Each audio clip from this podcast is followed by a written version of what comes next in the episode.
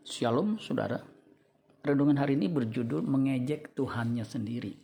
2 Petrus 3 ayat 3 dan 4. Yang terutama harus kamu ketahui ialah bahwa pada hari-hari zaman akhir akan tampil pengejek-pengejek dengan ejekan-ejekannya, yaitu orang-orang yang hidup menurut hawa nafsunya.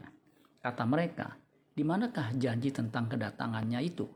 Sebab sejak bapak-bapak leluhur kita meninggal, segala sesuatu tetap seperti semula pada waktu dunia diciptakan.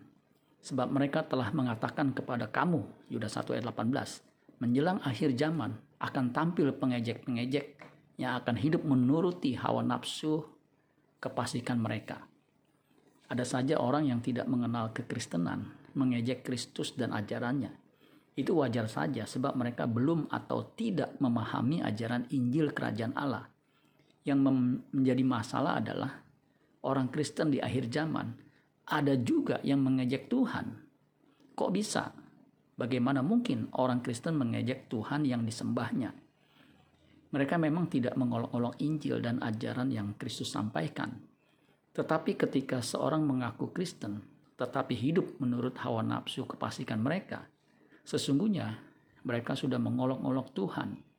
Tuhan memanggil kita untuk hidup kudus tidak bercacat celah. Efesus 1 ayat 4 Sebab di dalam dia Allah telah memilih kita sebelum dunia dijadikan supaya kita kudus dan tak bercacat di hadapannya.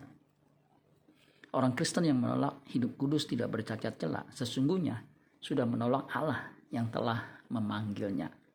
1 Tesalonika 4 ayat 7 dan 8. Allah memanggil kita bukan untuk melakukan apa yang cemar, melainkan apa yang kudus. Karena itu siapa yang menolak ini bukanlah menolak manusia, melainkan menolak Allah yang telah memberikan juga rohnya yang kudus kepada kamu. Amin buat firman Tuhan. Tuhan Yesus memberkati. Sola Gracia.